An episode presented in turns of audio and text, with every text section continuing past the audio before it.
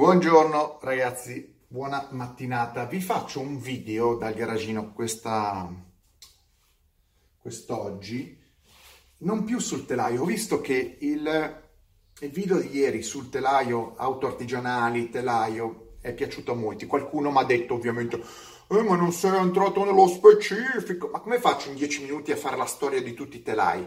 Collegate il cervello, ho sgrossato, si dice si sgrossa è, è come il prosciutto, si sgrossa il prosciutto e poi lo tagli.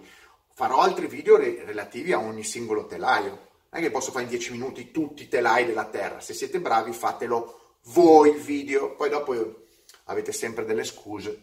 Quindi siete poveri di scuse, siete poveri di scuse. Oggi invece vi parlo di motori, perché la gente, qualcuno mi ha detto, uh, interessante il video del, del telaio, parlami, ma il motore, il motore, possiamo costruirci un motore da soli? Ma voi siete fuori di testa, ma voi siete fuori di testa. Allora, esistono centinaia, migliaia di tipi di motori, una valanga, ogni costruttore ne ha una valanga, però parliamo di costruttori di massa. I piccoli costruttori non hanno la potenza tecnologica e neanche capacità monetaria per fare i motori, ovvero se noi andiamo a vedere, anche la Ferrari è un piccolo costruttore, fa 10.000 macchine, ma la Ferrari insieme a pochi altri marchi eh, sono costruttori miracolati, è gente che sa fare quello che deve fare da anni, cioè, storicamente la Ferrari è più motore che resto, cioè il cuore della macchina è il motore, del progetto è il motore, e eh, ha avuto sempre la costanza di saperli fare, tecnologia che avanza, tecnologia che supera se stessa, però grazie anche ai soldi a un certo punto della Fiat, perché se no non puoi permetterti di costruirti sempre motori. Poi oggi la Ferrari è un colosso e lasciamo stare. Ma è un caso a parte. I costruttori piccoli, i motori non sono in grado di farli perché gli costerebbe troppo eh, approntare una produzione per poi eh, crearne eh, un prodotto definitivo da mettere su poche auto. Guardate Pagani. Pagani fa 40 macchine all'anno, se va bene, compra MG Mercedes perché non, non, è che non è in grado, è uno stupido Pagani, è che lui magari gli potrebbe anche fare i, i, i, i motori e che gli costerebbe troppo tempo, troppo, troppo studio e troppe risorse in maniera ingiustificata. È vero, uno dice, eh, ma una macchina che non, ha, che non è costruita dall'A alla Z eh, in casa non è una macchina. E queste sono enormi fesserie eh, per gente che non sa che la gran parte delle auto non sono prodotte in casa. Tutte, tutte le auto sono prodotte a pezzi da, da produttori esterni. La stessa Ferrari non fa tutto in casa, compra molte parti dalla carrozzeria al telaio, alla componentistica esternamente.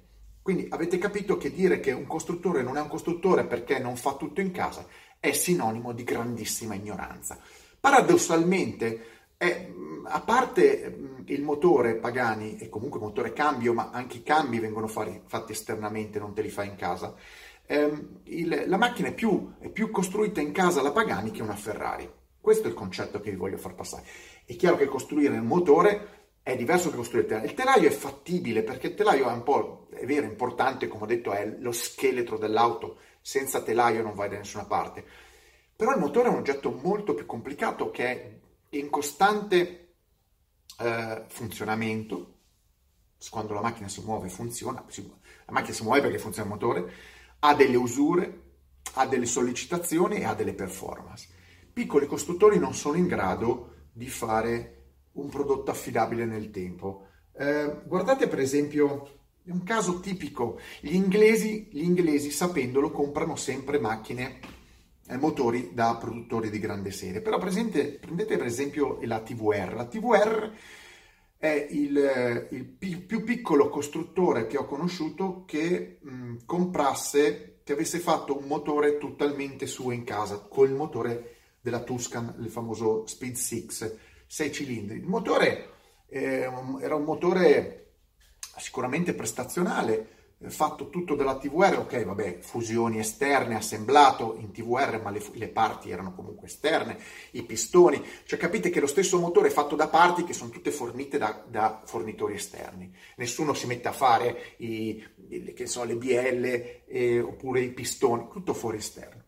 Però la TVR era un piccolo costruttore che ha costruito un motore Speed 6 da montare nella sua produzione artigianale, di qualche centinaia di pezzo all'anno ha avuto sempre problemi perché il motore non era mai costantemente sviluppato. Oggi, paradossalmente, col tempo eh, sono stati eliminati i problemi sulla doppia catena, i problemi di lubrificazione, eccetera. Oggi si è un prodotto a TVR morta, un prodotto affidabile creato dai preparatori esterni.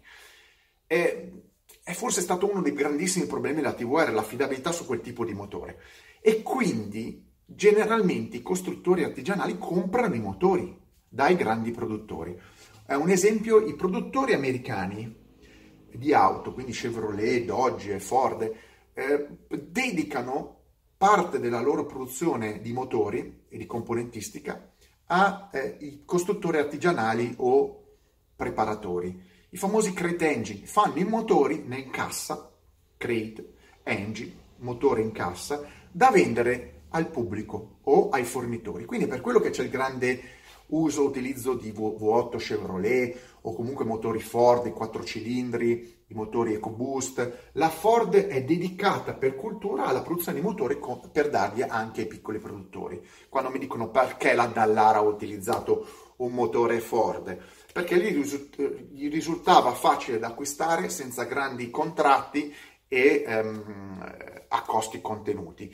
In alternativa uno può anche farsi dare per esempio un motore dalla BMW. La BMW è un altro costruttore che dà, dava i motori alla Wiesmann, dà i motori alla Morgan, però esattamente come succede con la MG eh, o come succede con l'Audi, anche l'Audi ha dato motori alla KTM ad esempio, ehm, hai bisogno, quei tedeschi hai bisogno di lavorare con contratti e numeri precisi e ti devono approvare. Chiaro che una BMW a provare una Morgan non ci vuole molto, è un marchio conosciuto, nobile e ha già benissimo chiaro il tipo di business che va a, a fare. Chiaro che se tu vuoi andare a comprare un BMW da privato, non te lo danno, te lo danno a pezzo di ricambio, tu vai al concessionario BMW, ti compri il motore BMW a pezzo di ricambio, ma capite che un BMW a pezzo di ricambio vi costerà tre volte il prezzo che voi potete andare a comprare se siete, avete un accordo? non, sta, non sta in piedi il business. Se volete fare una macchina, vi tappate il naso. Se volete fare una produzione,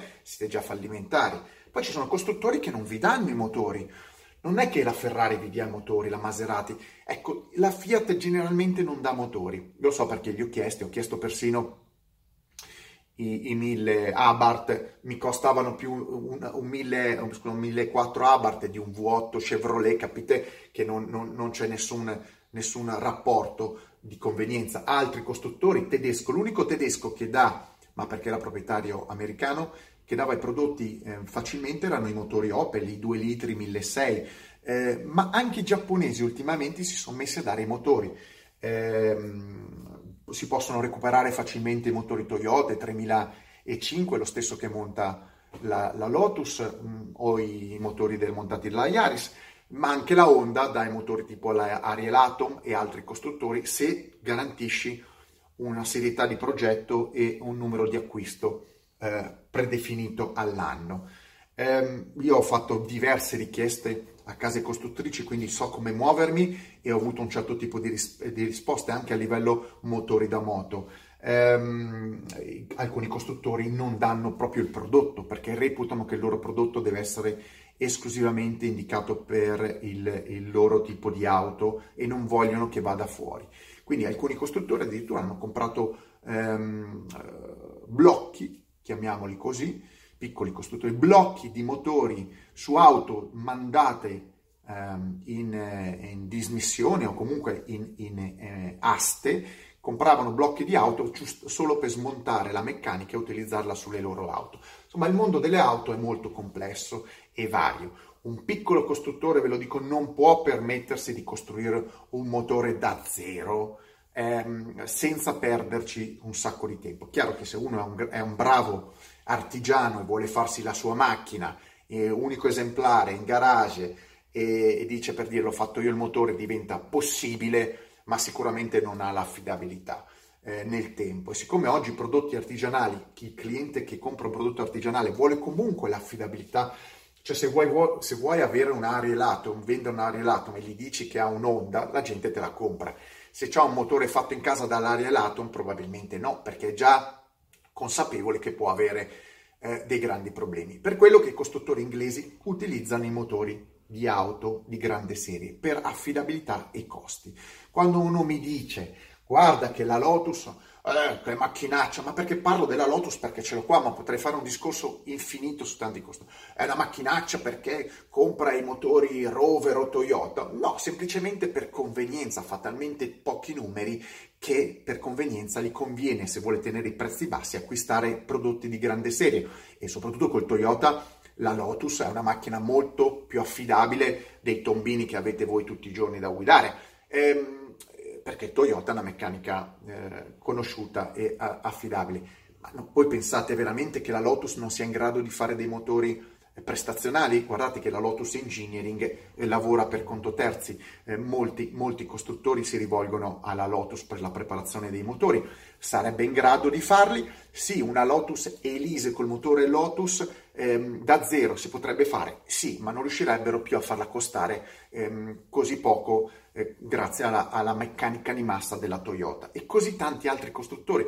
Chiaro che se tu sei Conise che vendi la tua macchina a 3 milioni, puoi permetterti di farti il tuo motore che comunque è stato derivato sempre dal gruppo Ford rimaneggiato. Non esistono gran piccoli produttori che si fanno tutto in casa e che soprattutto possono garantire una qualità nel tempo del proprio prodotto. E soprattutto, alla fine, chi acquista un'auto artigianale Guardate, chi ci pensa a queste cose preferisce avere una macchina artigianale con un motore di grande serie, magari un po' preparato, ma che sa che può essere, ehm, eh, come posso, ma, ma, ma, ma servi, servito, manutentito, ma io ogni tanto mi, i termini non mi vengono, insomma, può fare manutenzione in tutte le parti del mondo, come quello un forte 4 cilindri, che, che sapete che se rompete il motore avete i pezzi, piuttosto che invece che comprarvi un TVR, e ve lo dico per esperienza, dove nessuno vi sapeva fare italiani, non c'erano i pezzi di ricambio sotto casa e così via. Eh, il prodotto artigianale è giusto, è giusto che venga fatto con, con meccanica di grande serie rielaborata, perché sinonimo, sinonimo di qualità. Non comprate un prodotto artigianale eh, se non sapete che la base meccanica, che è quella che ha sollecitazioni nel tempo, non è di grande serie, preoccupatevi semmai, non fate il contrario, dite che merda, non ci state con la testa, non ci state con la testa a capire queste cose. Ripeto, è molto più affidabile un motore di grande serie, quello di, di qualsiasi macchina utilitaria o di mac- macchine medie, che un prodotto fatto in casa. Se voi pensate che, torniamo sempre al discorso Lotus, ma ripeto è trasversale, che la Lotus Evora o la Lotus Exige monta un 3005 Toyota, che è quello montato dalla Camry. Ma capirai, quel motore fa, lo dico io, a occhi chiusi fa un milione di chilometri. È sinonimo di qualità del, dell'auto avere un motore di quel tipo che fa un milione di chilometri.